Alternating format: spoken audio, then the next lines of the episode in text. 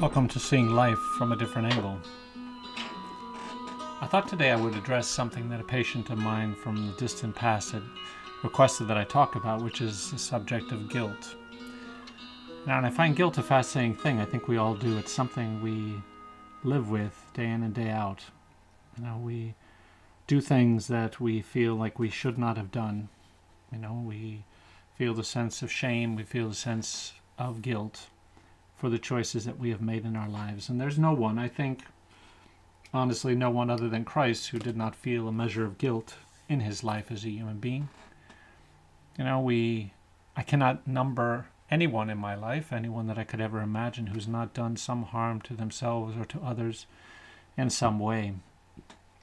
And I think that there is, however, a difference, though, between what we would call realistic guilt and neurotic guilt. So let me define the difference, and I think it's worth exploring to understand a little bit more about why it is or what it is or which form we take, you know, when we experience guilt. And is there a way out of it? You know, is there a way out of spending our whole lives feeling this weight upon our shoulders? So, what is the difference? First of all, I think that realistic guilt makes a lot of sense. I mean, I think we all have done things physical things, verbal things, things that we can see have an effect upon others. That there's a direct effect based upon the words we speak or the actions we take, you know, that leave us feeling that this other person has been harmed. The example I would use with my patients when they were, you know, sitting here or laying on the couch would be, you know, if I took that water bottle and poured it over your head, I should feel a measure of guilt for that because I have done some harm to you. I think, on the other hand, that's different than what we would call neurotic guilt. And neurotic guilt is the belief that we have that through some thought or action in the past, the present, or the future, that through some thought, more often than not, that we have done harm to another person. Even though there is no evidence in the real world of us having done some harm. We believe that we have, and therefore we feel a sense of guilt, feel a sense as we would if we had done some harm. We feel this terrible pain that we have brought about pain to another human being. Now, I think we as human beings are neurotic by our very nature. You know, we, we tend to, if we look at what neuroticism is, is that we tend to be so focused sometimes on the struggles within our own ego to try to deal with life and to try to adapt to a world around us. It's one of the reasons why we develop a status quo, a psychological status quo, to try to help us to, you know, find the gratification we're looking for and be in a quote unquote stable place, at least within our ego. But the truth of it is, it's a perpetual battle. It is a sad and perpetual battle that begins when we slip or are pulled out of that wide open reality that is so nurturing and so giving and so caring for us. You know, it's like I posted yesterday on Facebook, and by the way, love to have you know any number of individuals, all of you who are listening, would love to have you join me on my Facebook page. It's straightforward, seeing life from a different angle. But I posted on my Facebook page that life isn't about progress, life is about regression. It's not about progression, it's about regression. And what I meant by that is, you know, we come from a healthier, more loving, more nurturing, more caring place, and we are pulled out of that place by the fear of the world. And because of being pulled out, we slip away from being in a place of living, you know, hopefully we can cling to that. We have healthy enough parents who allow us to be in a place of living where we can still connect and still have a measure of gratification psychologically that is healthy for us. For those who are blessed to be in that place, that's a wonderful thing. You know, but then we also have to consider that if our parents are not healthy enough, if the world we're raised in is not healthy enough, then they can pull us into a place of existence where life becomes this fantasized experience, not a living by any stretch of the imagination, but just hanging on by our fingernails, so to speak, to some fantasy that the world is the way we need it to be. And sadly, if our parents are even less healthy than that, then we're pulled down into a place of subsistence where we struggle day in and day out to try to find gratification for ourselves. And the way we find it is those artificial pleasures, those, as I put it, Chinese food pleasures, where I'm gratified for the moment, but then immediately afterwards I find myself lost and tense and uncomfortable and unhappy and disconnected once again.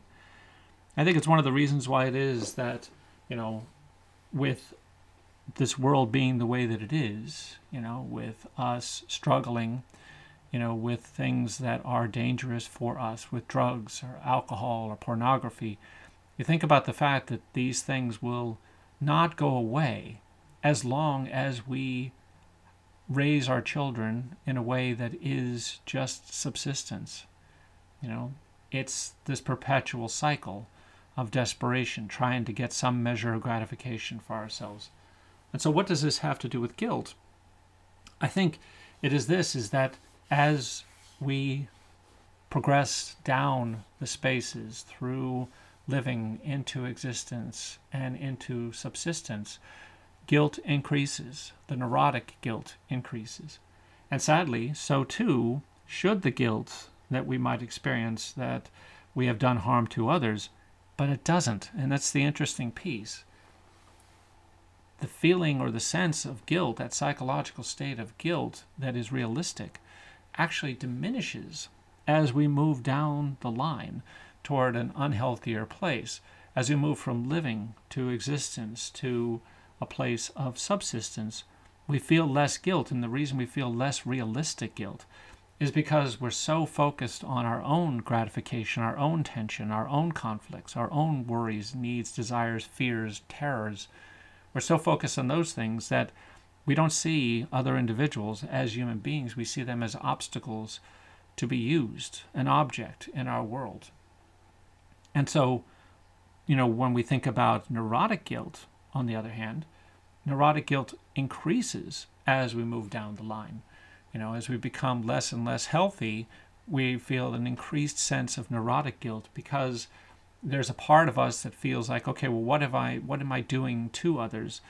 Not that I feel morally obliged in the sense that I might experience when I feel guilt that I have done harm to another human being or have harmed myself, but more in a sense of, okay, well, these are obstacles that are in my life that I have to now contend with. And I've got to be careful about the things that I might do that might lead them to challenge my status quo, to take away from me the joys and the pleasures that I believe I'm experiencing. All an illusion, of course, because they're not really experiencing joys and pleasures. They're momentary at best, they're tension reducing at best. There's no joy, there's no pleasure that comes from these things. So there's the difference. You know, and the health, the less healthy we are psychologically, the more neurotic guilt we feel, the less realistic guilt we feel, which means on the contrary, that the healthier we are, if we are in a space of living, we're more inclined to feel a sense of guilt. And because we do worry, not about as much ourselves, as much as what have I done to hurt other people in my life? What am I doing now? And therefore, hopefully, I become more conscious, conscientious and remain in a conscious place of thinking about what I might do and how this might affect other people in my life. And so therein lies the therein lies the big issue, because ultimately we feel this sense of guilt, neurotic or genuine, realistic guilt. But how do we end up dealing with it? I think the answer does come back to what it is that we have or have espoused many, many times over and over again, which is the necessity for us to turn our eyes back toward God. Because ultimately, guilt will remain with us will always feel a measure of guilt. And it's not necessarily, realistic guilt isn't necessarily a bad thing if not that we feel or experience the guilt, but that we're aware of the guilt. We're aware of the effects that we're going to have on other people. And that goes back to C.S. Lewis and our conversations before about the three realms of morality. We're all brothers and sisters. We're all children of God. We're all part of the same family. And so, you know, I need to be conscientious of what it is I might do that might bring about harm or pain or discomfort to another human being. And I want to avoid the feeling or the experience of guilt, realistic guilt. And the best way to do that is to be kind and nurturing and caring and loving toward others. Now, this may sound, in some degree, or to some degree, as a rather selfish thing that I'm going to avoid doing these things because I don't want to feel guilt. I think it's quite the contrary, in this sense that I am avoiding doing these things, and therefore I do avoid feeling guilt, or I do avoid experiencing guilt. But I'm not doing it for the other reason. I'm not doing it because I want to avoid the guilt, therefore I don't do harm to other people. Not if I'm healthy if I am in a healthy place psychologically, I'm thinking about these other individuals before I act. You know, I'm not doing it in order to avoid something for myself. It's not a self centered act, but an act of self. And by that I mean the self that comes only when we are united with others, when we realize, in truth, we are all part of one body. We are all part of the body of Christ. And Therefore, we do not want to do harm to others. We do not want to do harm to the self, to the whole, to the being of our family, our Christian family. And so I think the way out of guilt is for us to turn back toward those loving experiences that we have had in our relationship with God. And for those who have not had those, well, I don't believe that anyone has not had them. I believe that in that space of wide open reality, we have all experienced that union with God. Just depending, as I say, upon the healthiness of the world within which we live and our relationship with our mothers and our fathers, you know, that space may last a very, very long period of time. And it may last a few seconds at best. And so, if we are to avoid guilt if we are to not feel a sense of guilt, neurotic or otherwise, we have to move toward a greater psychological health. And with psychological health, it also means a greater philosophical health. It also means, therefore, most importantly, a greater spiritual health. A health that is about a connection with the one and only God.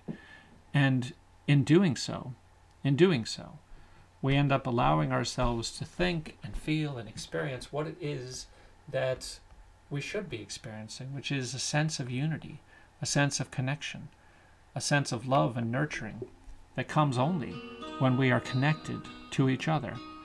And so, if we're going to avoid guilt in the future, if we're going to deal with guilt, the best way to do it is to turn back, turn our face back toward the God who loves us, who can free us from that guilt.